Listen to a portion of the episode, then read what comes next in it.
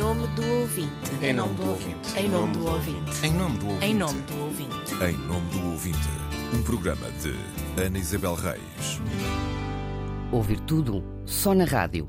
Já lá vai o tempo em que era preciso sintonizar a rádio na hora exata a que o programa começava.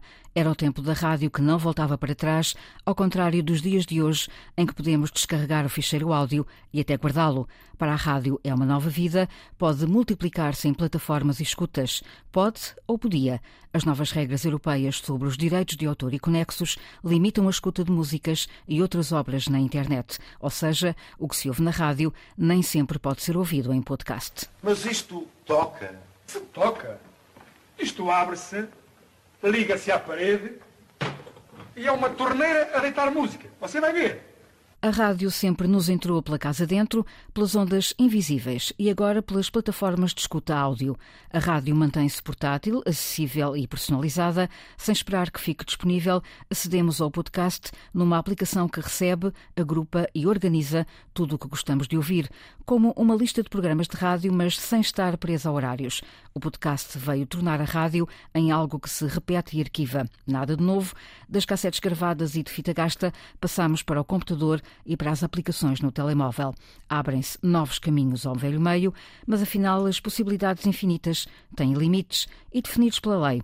A lei dos direitos de autor e conexos. O mesmo é dizer que não podemos pôr na net tudo o que nos apetece, nem podemos ouvir tudo o que queremos. Para as rádios é um passo atrás na difusão de programas nas plataformas.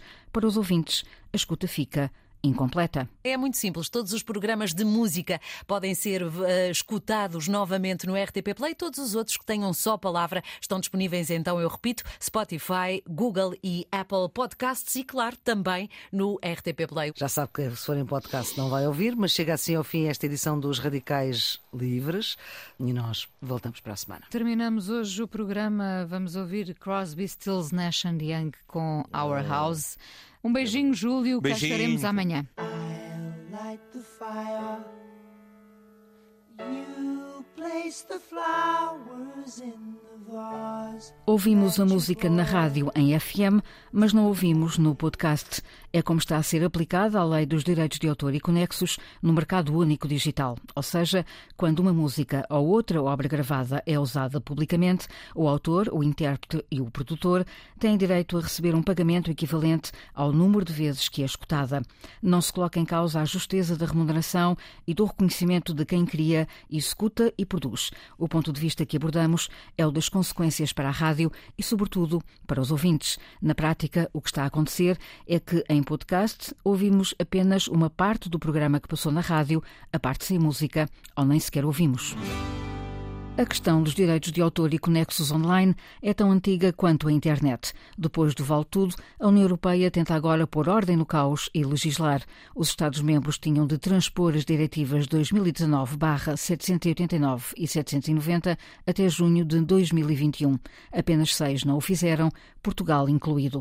Entre os elogios dos autores e as críticas de quem transmite ou partilha, o Parlamento aprovou a autorização para o Governo legislar nesta matéria. A jornalista Célia de Souza acompanhou o debate. Senhoras e senhores deputados, a solução que hoje aqui eh, discutimos é uma solução eh, equilibrada, protege a liberdade de expressão, protege efetivamente a liberdade de expressão, protege a inovação tecnológica e protege a remuneração justa dos direitos de autor e dos direitos eh, conexos. O Ministro da Cultura garante que a nova legislação é equilibrada, defende os utilizadores sem fins lucrativos e incentiva o desenvolvimento tecnológico. Mas à esquerda e à direita ouviram-se críticas dos partidos à forma como o governo está a conduzir o processo, sem audições no Parlamento às entidades interessadas e ao atraso com que a lei vai ser aplicada em Portugal. Estas propostas não são positivas para os autores e criadores de países mais pequenos como Portugal. Cá estaremos para trabalhar, trabalhar devidamente estas propostas de lei e trazer para o século XXI o setor nacional da comunicação e dos mídia. Somos contra qualquer regulamentação exagerada da prática de partilha de conteúdos que possam ser potencialmente lesiva das liberdades individuais. Quer iniciar um processo de consulta pública, aí a pergunta é porque é que então não fazemos a legislação no Parlamento? Qual é que será o período de consulta pública e quando é que esse período acontecerá Na resposta, Pedro Dão e Silva, o ministro, acrescentou alguma informação. As entidades terão mais uma vez a oportunidade de se pronunciar, como já o fizeram no passado, mas acho fundamental e importante que seja dada mais uma oportunidade, porque nunca é demais, eh, e julgo que há boas condições para eh, terminarmos esta transposição eh, quanto antes a benefício de todos. Muito obrigado, Sr. Ministro. No final do debate parlamentar, perguntámos pelas implicações da nova legislação nos podcasts sem fins lucrativos, feitos, por exemplo, por alguém que goste de partilhar com os outros uma música ou um poema do seu agrado responde o Ministro da Cultura. O nosso direito de publicitar e tornar públicas músicas termina onde começa eh, os direitos autorais daqueles que compuseram as músicas e daqueles que interpretam as músicas nos direitos conexos. E, portanto, eh, felizmente que as nossas sociedades preservam eh, esses direitos, que é os direitos a remunerar a criação e a interpretação. E, portanto, naturalmente que não é possível e não deve ser possível passar músicas, para pegar nesse seu exemplo, sem remuneração justa de quem compôs e de quem interpreta as músicas. Isso já era assim na rádio. Ou seja, quem passava uma música na rádio tinha de remunerar os autores e os intérpretes. Uh, não podemos criar um mundo em que se perde essa ligação entre a criação, a autoria, a interpretação e a remuneração. Segue-se um período de consulta pública e, finalmente, o Governo, e não o Parlamento, vai legislar para transpor a diretiva dos direitos de autor e conexos. Em nome do ouvinte. Ana Isabel Reis. A diretiva levanta muitas questões e vamos apenas focar-nos em duas: no uso da música nos programas de entretenimento e na informação. Falamos com Francisco Burguete, advogado, especialista em direitos de autor.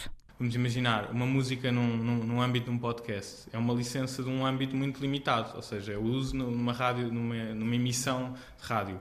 Essa mesma licença não pressupõe a utilização em ambiente online.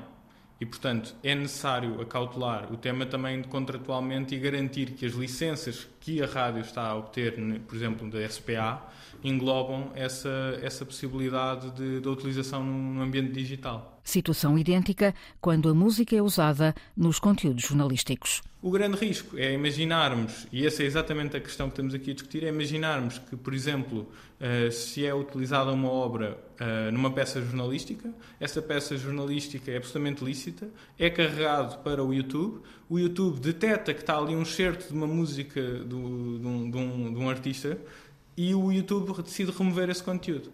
E essa é talvez a questão que estamos aqui a discutir, é saber se, perante a detecção desse conteúdo, ele deve ficar disponível até que se perceba se é ou não lícito, ou se deve ser removido até se perceba que é ou não lícito. Francisco Burguete, advogado especialista em direitos de autor. Posto isto e em nome do ouvinte, perguntamos o que é que na rádio pública já se está a fazer.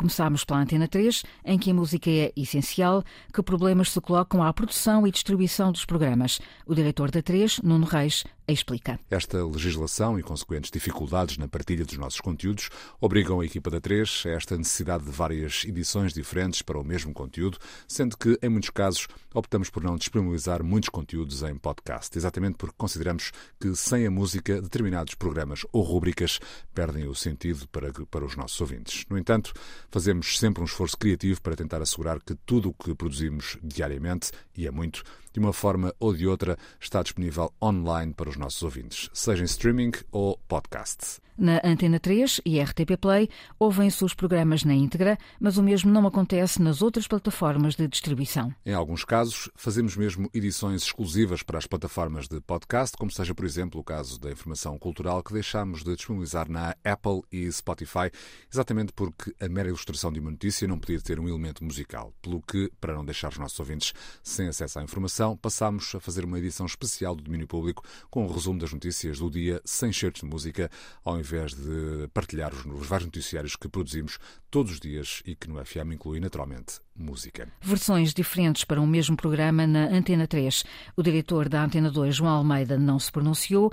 A questão dos direitos de autor e conexos também se coloca quando a música ou outras obras são utilizadas nos conteúdos jornalísticos. Por isso, ouvimos João Paulo Baltazar, diretor de Informação. A Direção de Informação acompanha com interesse todas as questões relativas à proteção dos direitos de autor.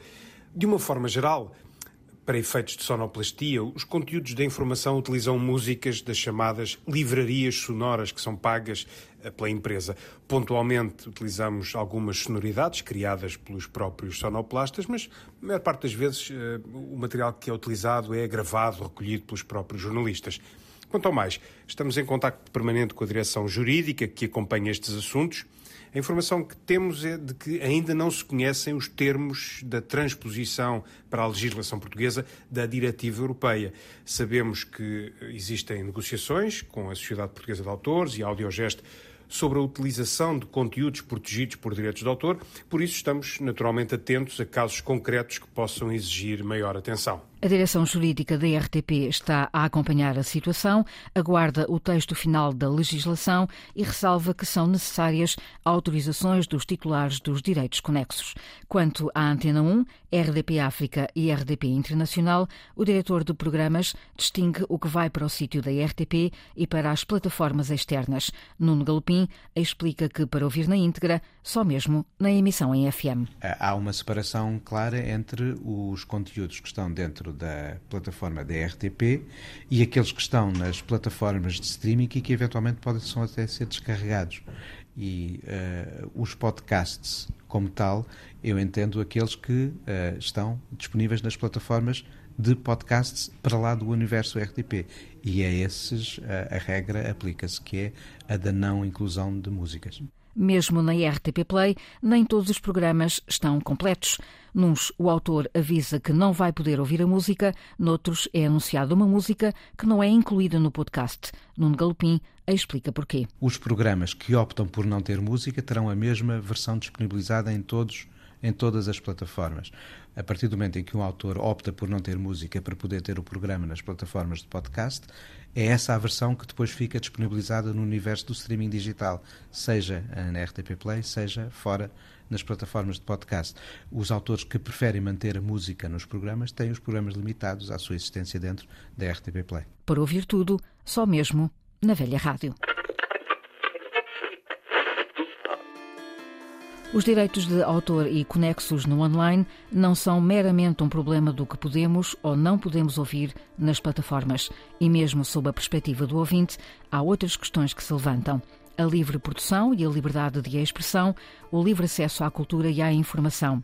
Mas também importa saber quais as exceções à diretiva europeia, como legislaram os outros Estados-membros, qual o papel das rádios e das indústrias culturais e a autorregulação das próprias plataformas. Por outras palavras, o futuro da rádio para lá do FM e até que ponto a regulação o coloca em causa ou lhe abre outros caminhos. Afinal, importa sobretudo perceber o que está a ser feito para defender os direitos dos ouvintes e perceber como se posicionaram as rádios para defender o direito à escuta sem ferir os direitos de autor e conexos. Temas para outros em nome do ouvinte.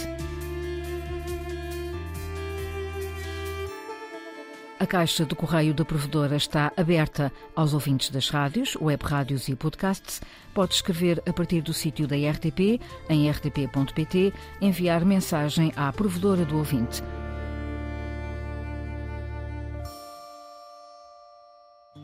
Em nome do ouvinte, um programa de Ana Isabel Reis, com o apoio dos jornalistas Célia de Souza e Inês Forjás, gravação e montagem de João Carrasco.